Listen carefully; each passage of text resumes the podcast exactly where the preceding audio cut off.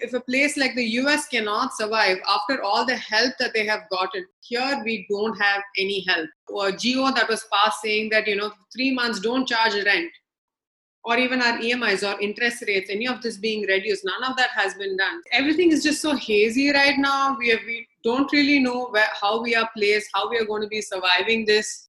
We have questions, but there is no one who can give us a solution or an answer to this.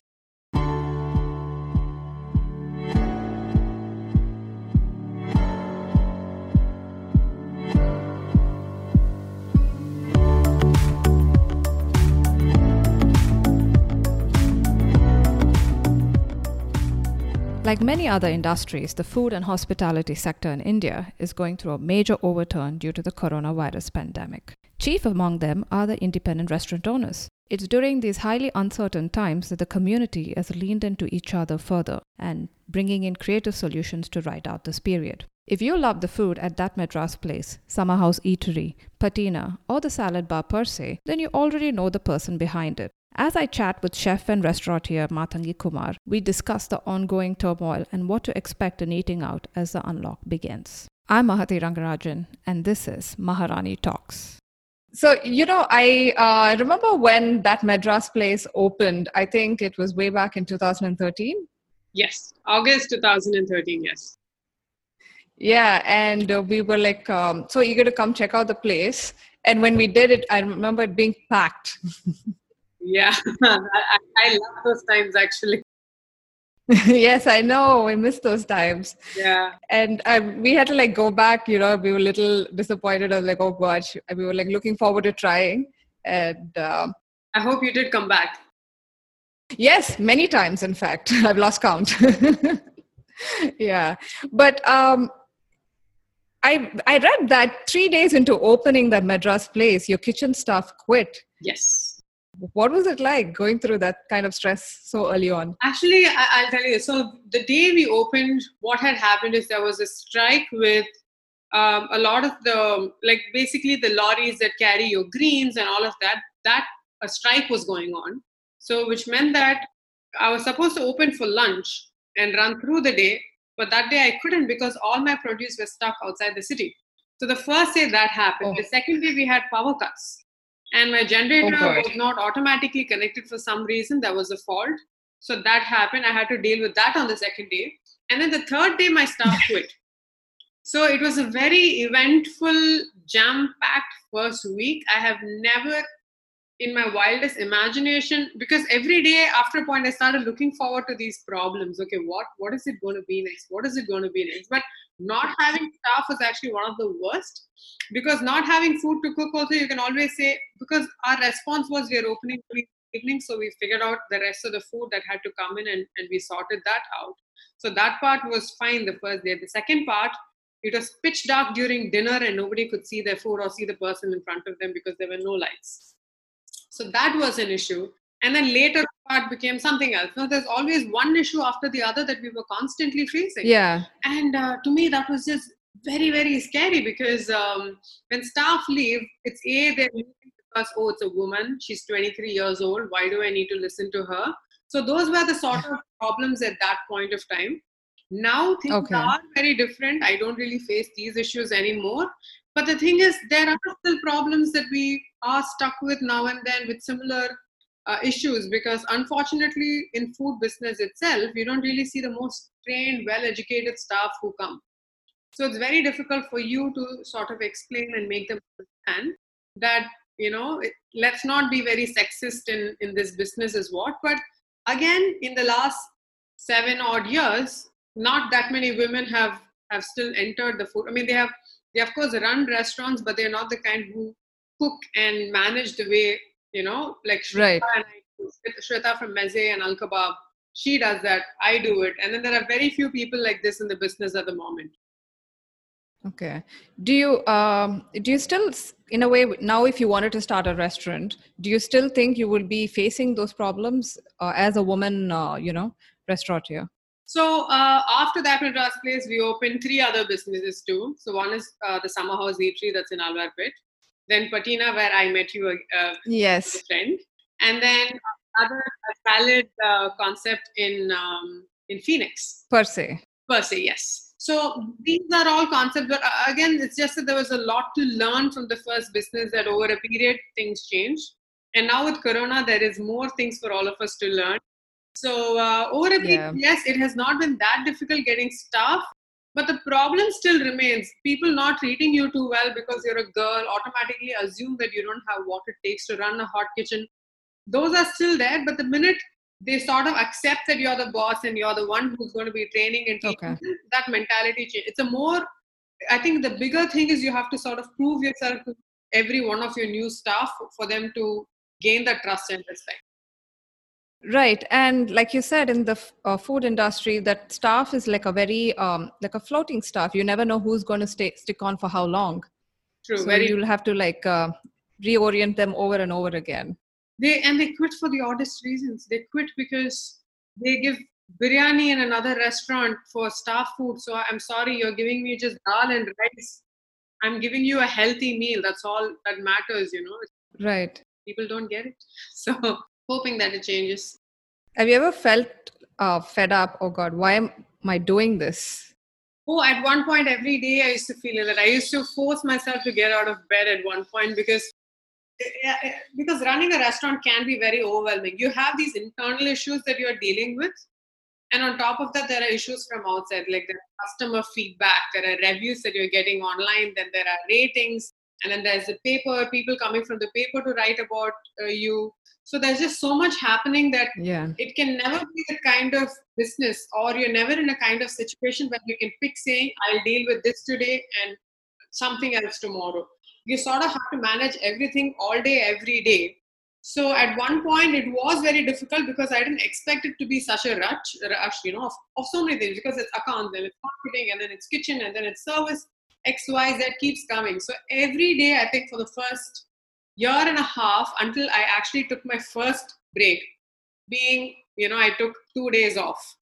Until then, I felt Wow. terrible. Then I needed that pressure to sort of, I think, Okay. take some rest, sleep it off, and then come back. I felt a little energized. How did you get through such a um, demanding uh, period? You know, like what did you have to tell yourself every day to get out of bed?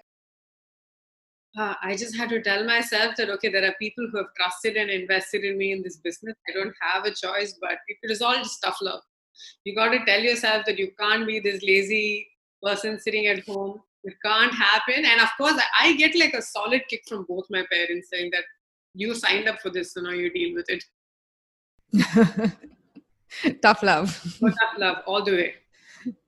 Okay. Um, how has the past three months been like?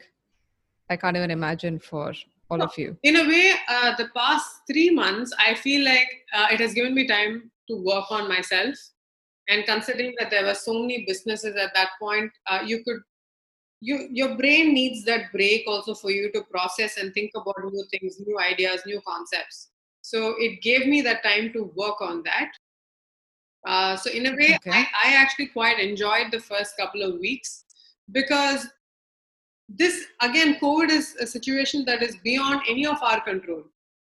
Because the minute Yes. you step out of your house uh, probably we belong to the you know we could be asymptomatic.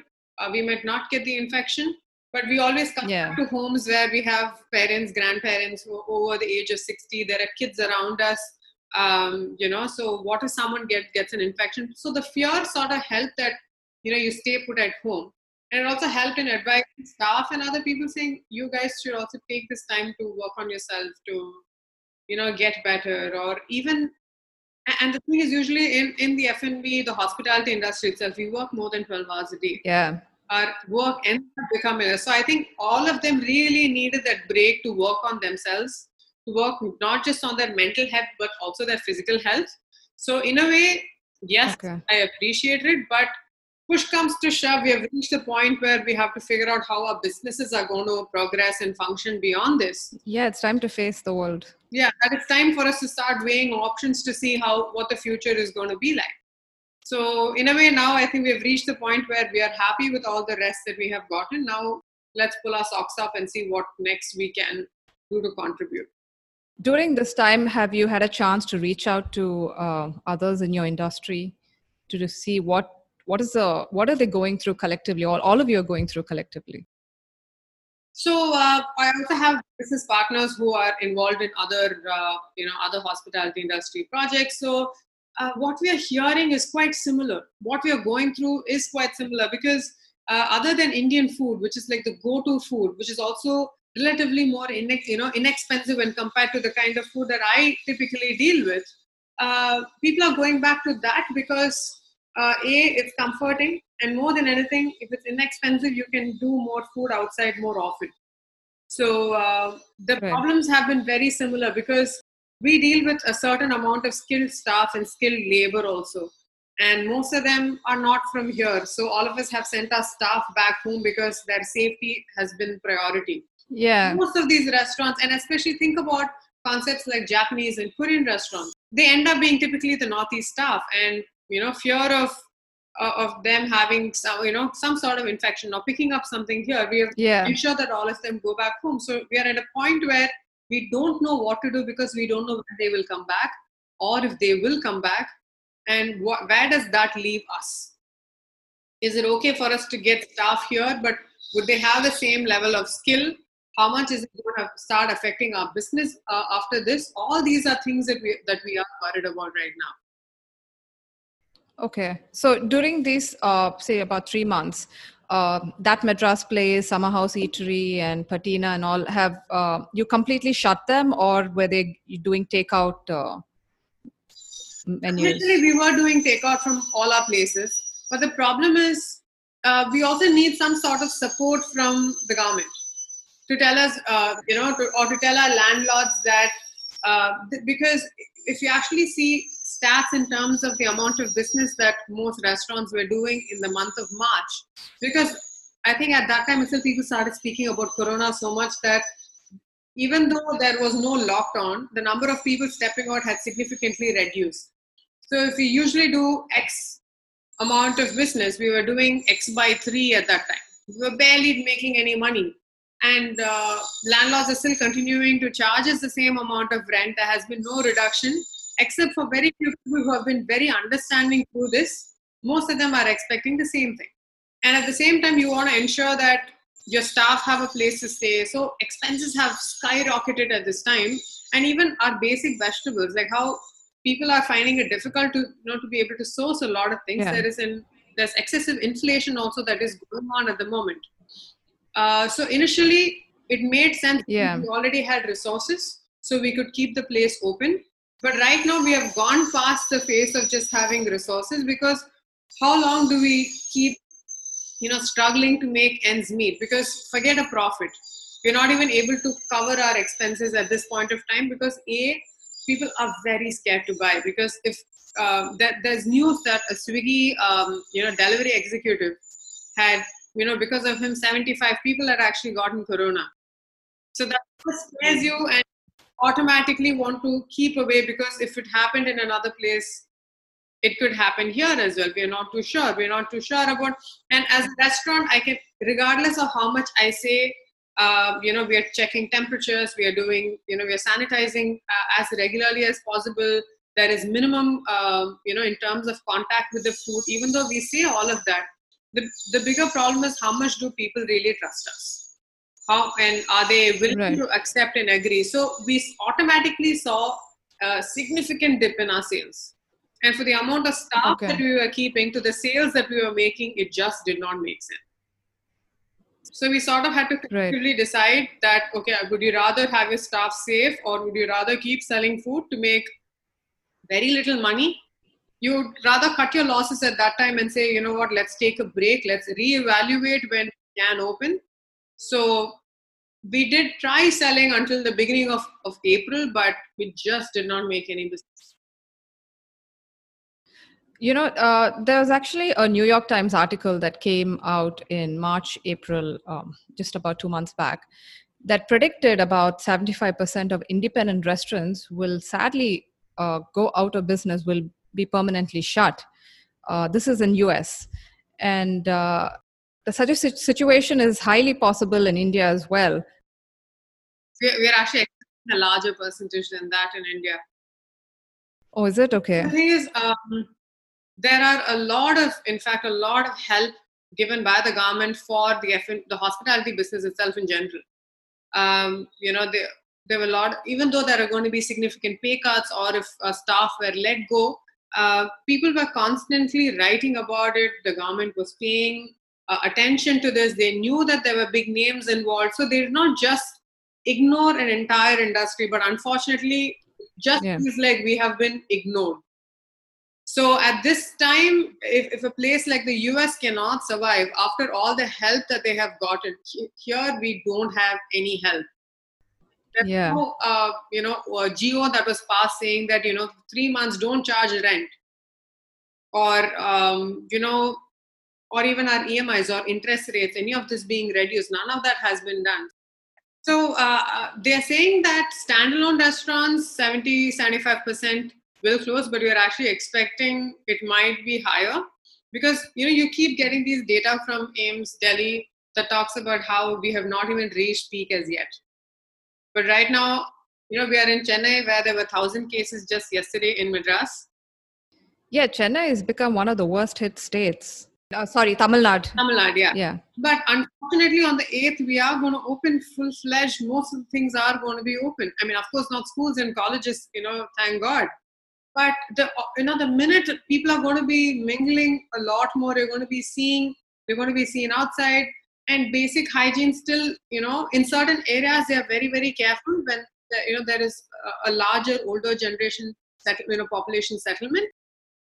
But uh, otherwise, uh, people are, are not maintaining social distance. They are not wearing masks. They are not using sanitizers. They are Yeah. you, you know washing their hands regularly there are quite a few of things i mean quite quite a few issues that that we are facing so there might be another peak and if there is another peak and if there is another lockdown which only means that without any of any help from anywhere or without uh, i mean of course uh, small businesses are now they're able to get loans but the thing is when will we repay those loans? The bigger question is if we keep using Yeah. the loans just for survival can they guarantee that in six months this will be completely through that we will be able to make back that money altogether? Because we still have to a loan is still a loan. A loan is not a grant. We still have to repay that. Right.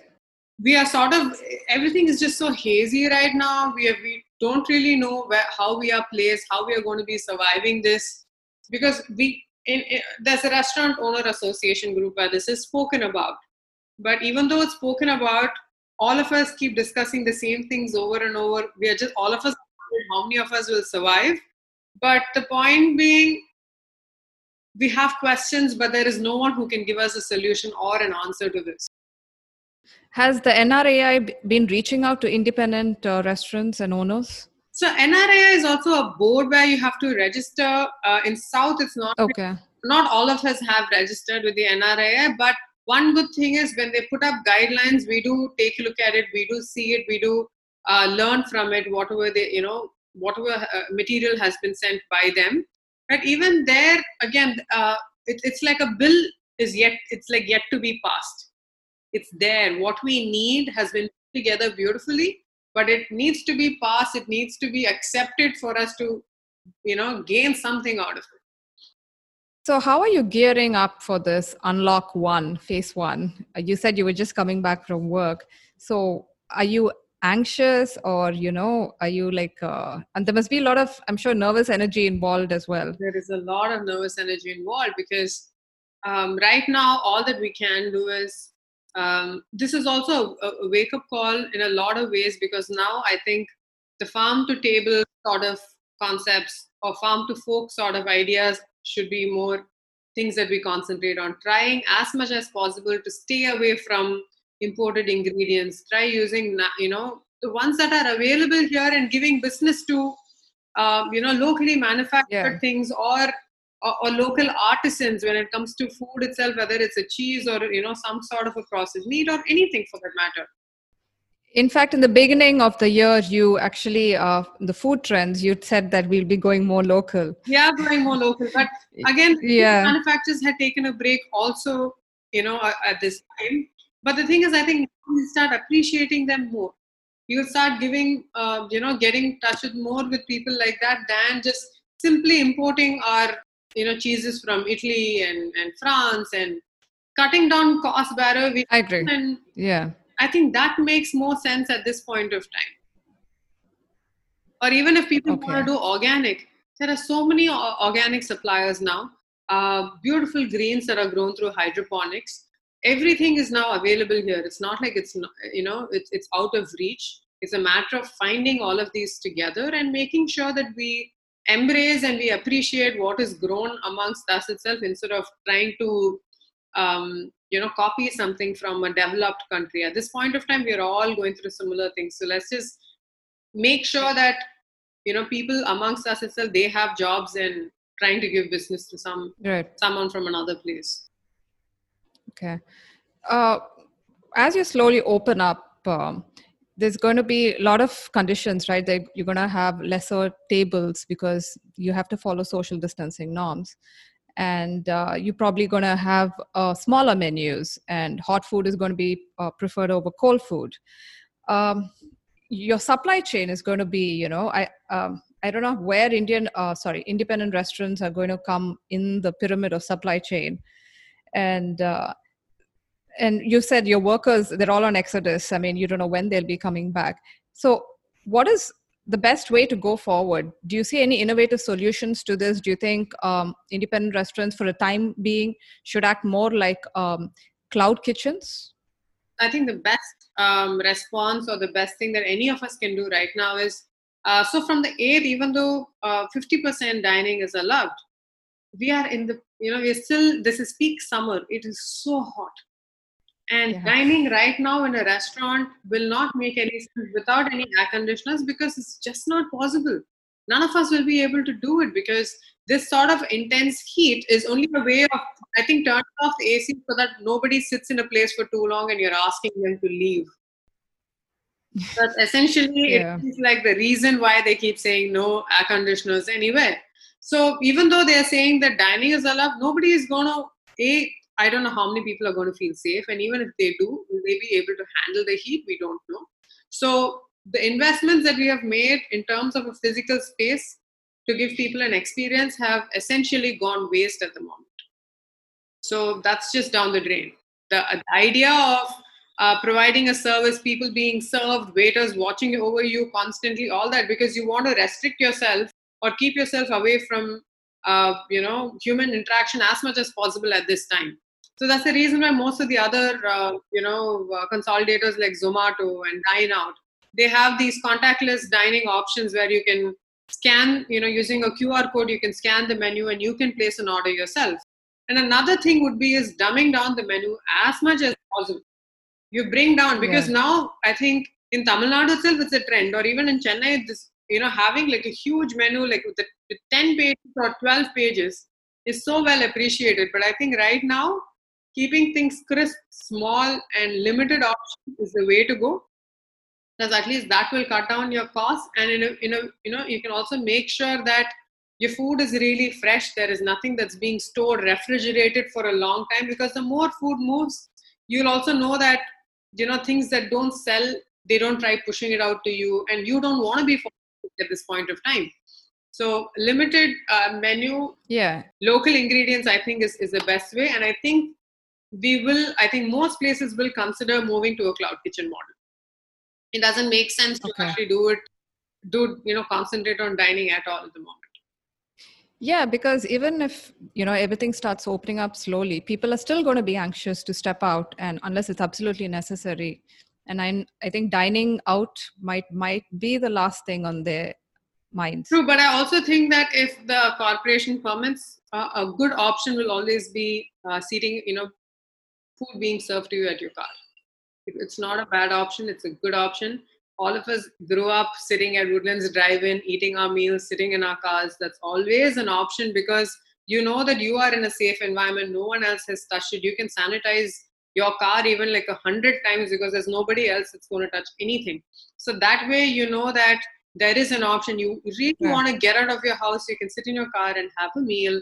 It's never a bad thing. So that, if the corporation permits, would be a very good choice because that's a great thing. You you want to eat out but at the same time you are out and the food is fresh because the integrity of food always is not the same when you pack it and you send it somewhere. Like things like yeah that's true. anything that is rice based or any starch based itself the minute it's packed sealed, it you know there's condensation because it's so hot it tends to overcook it becomes gluggy. So the food does not taste good anymore because you eat one dish at the restaurant and you pack the same dish and you bring it home you just don't appreciate it the you know the same way. You just don't enjoy it as much.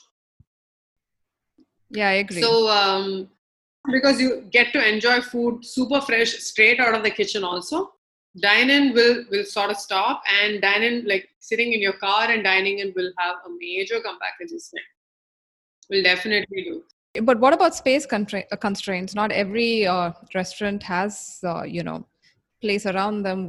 Parking is an it'll lead to issues of parking.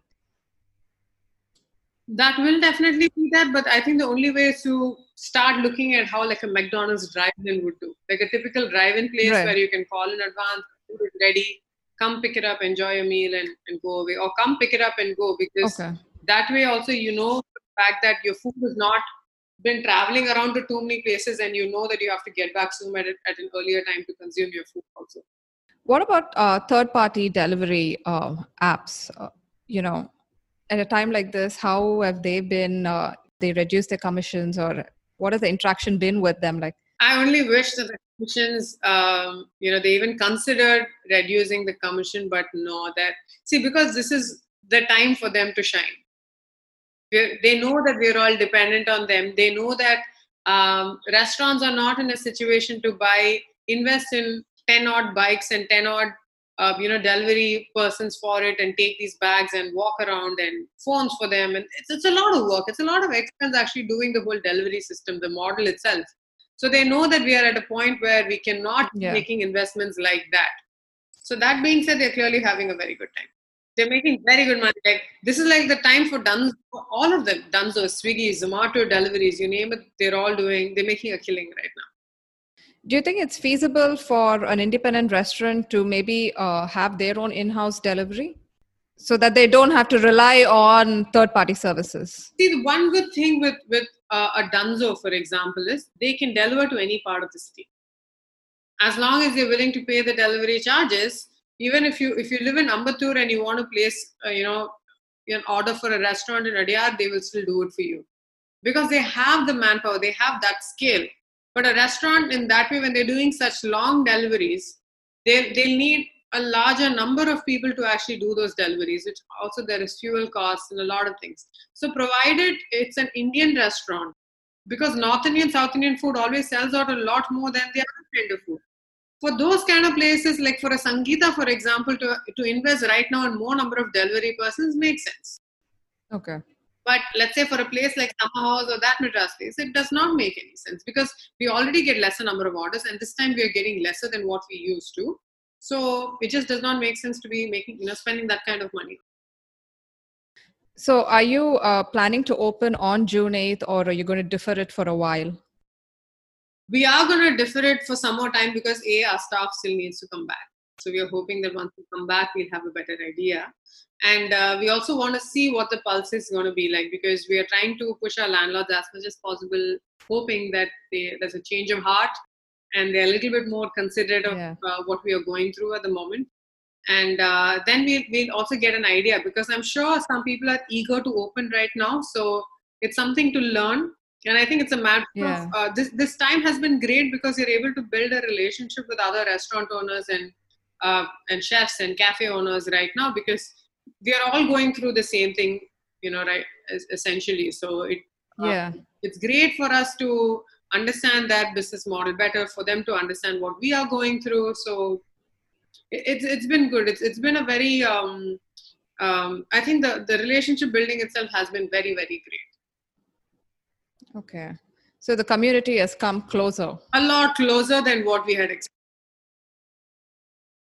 um, you were talking about landowners. Have they been uh, understanding and more cooperative? Landowners who live here um, are better, but if you are, let's say, your landlord does not live here, then it's very difficult because depending on where they live, they automatically assume that that's how things are happening here as well.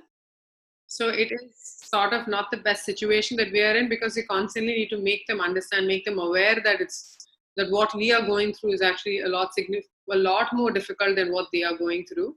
But the minute they do it's not like they don't consider but again the point being it takes a lot of time for us to send the message across also.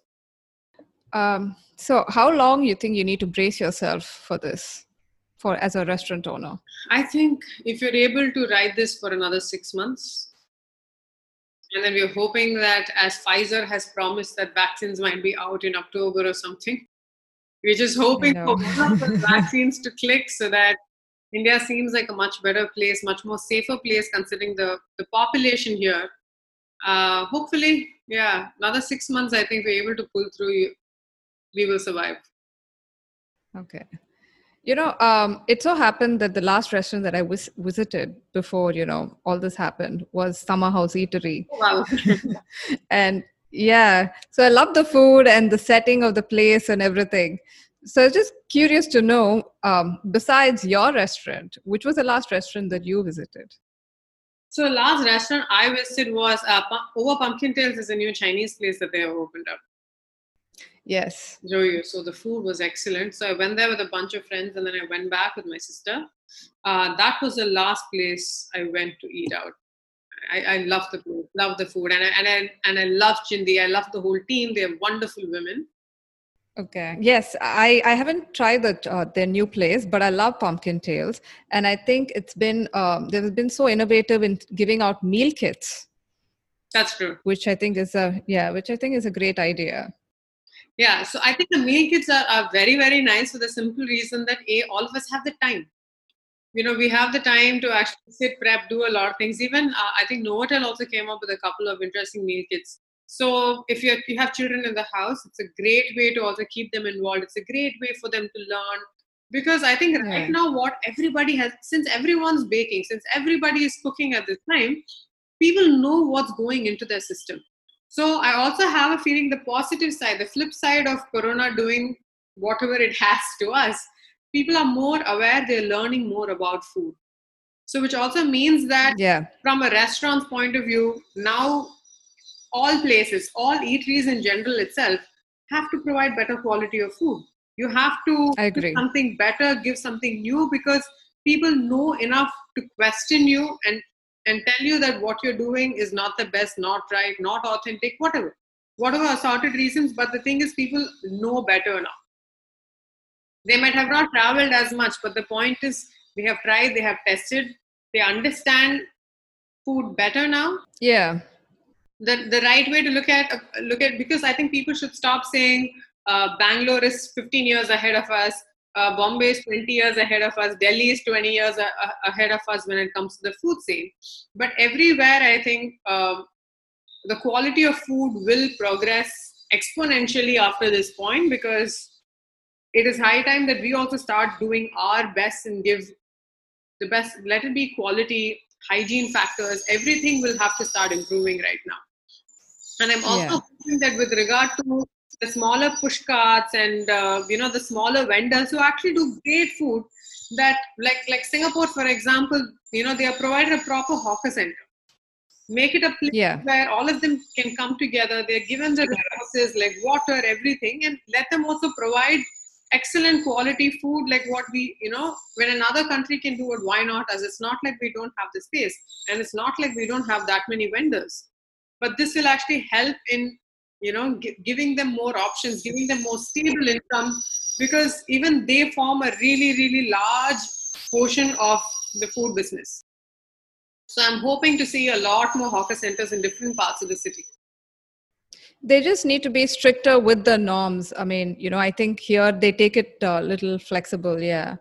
But i agree with you yeah. The food trucks is a great concept absolutely. Food truck is, is a brilliant concept and there are a few food trucks but unfortunately food trucks here are supposed to be only in one place. It's supposed to be like a stationary food truck.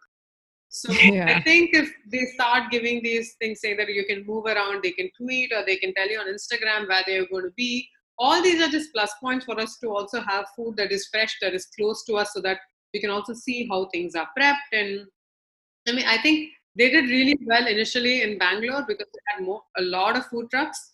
But still in Chennai, there are a lot lesser trucks. But I'm hoping that that sort of because there are a couple of trucks in Besant Nagar. I've seen a few. Yes, I have. There is a popsicle ice creams or you know one more truck. There are nice ones. And the artwork on their trucks are beautiful. Yeah, it's very very nice. It's and and the, most of the media companies are also coming up with some phenomenal ideas and they're very very creative. It goes well as in it's, it's a well thought of you know concept. It, it's not just that the branding is amazing and the food does not is not as as nice but it's it's a good package uh, yeah. the whole thing together. I agree. So in fact there was uh, close to where i live there was a food truck called char that just made kebabs and roti and goli sodas and all which was quite nice. It's, it's nice for you to yeah. get something fresh. You know, it's very hygienic, it's very clean, visibly very clean. So, hopefully, uh, again, it's all, it's all, I think you leave to the corporation and they have to make your life easier and um, loosen a couple of these very, very strict rules that they have set over a period. Because they should understand that all of us at end of the day, we are trying to survive in this business. And then once this passes you're trying to you know make good money out of it hopefully. So i think it's all the authorities the government you know that they have to sort of encourage and let us grow. Yes i agree. Uh, before i let you go i've been uh, you've been posting some really uh, delicious dishes that you've been cooking at home. Uh-huh, yeah so i wanted to ask you what is your comfort food after a long day at work? Or you know when you're just uh, irritated with everything around you what comforts you? So i'm actually a, a, hardcore carb eater. So after a long day it has to be some form of a carb. And usually it's a noodle of any form. I'm like a noodle or a, or a dim sum junkie. It could be asian oh, okay. it could be italian it could be anything. But as long as it's, it's in a noodle form it could be, you know, it could be a nice bowl of ramen, or it could be a stir fry, or a mee goreng, or pad thai, anything. It could even be semia upma, but provided it's like a noodle form. and that's like my okay. And, and you will see a lot of similar, very noodle noodle ideas on my. Because that's like my. yes, I actually saw quite quite a few uh, posts on that. Yes. yeah.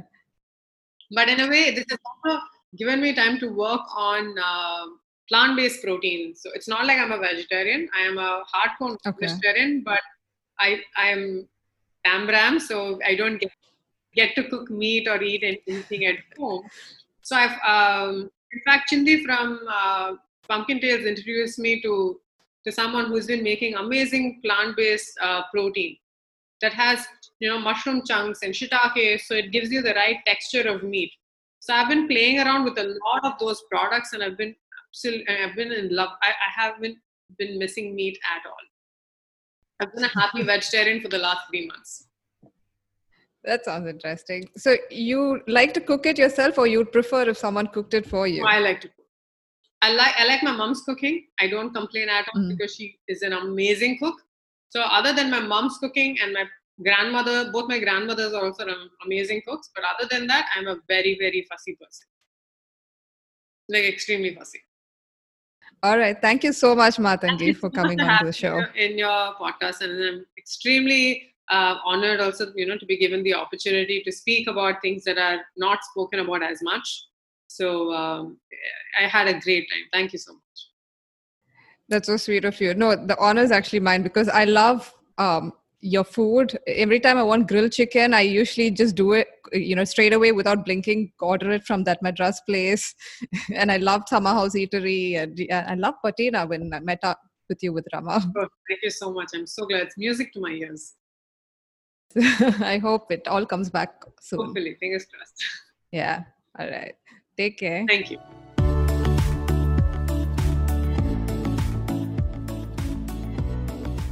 Thank you for tuning in. You can reach out to Mathangi Kumar on Instagram at matangi.kumar and check us out at Maharani Talks. If you liked our show, please subscribe. It's available on Spotify, Apple and Google Podcasts, and Stitcher.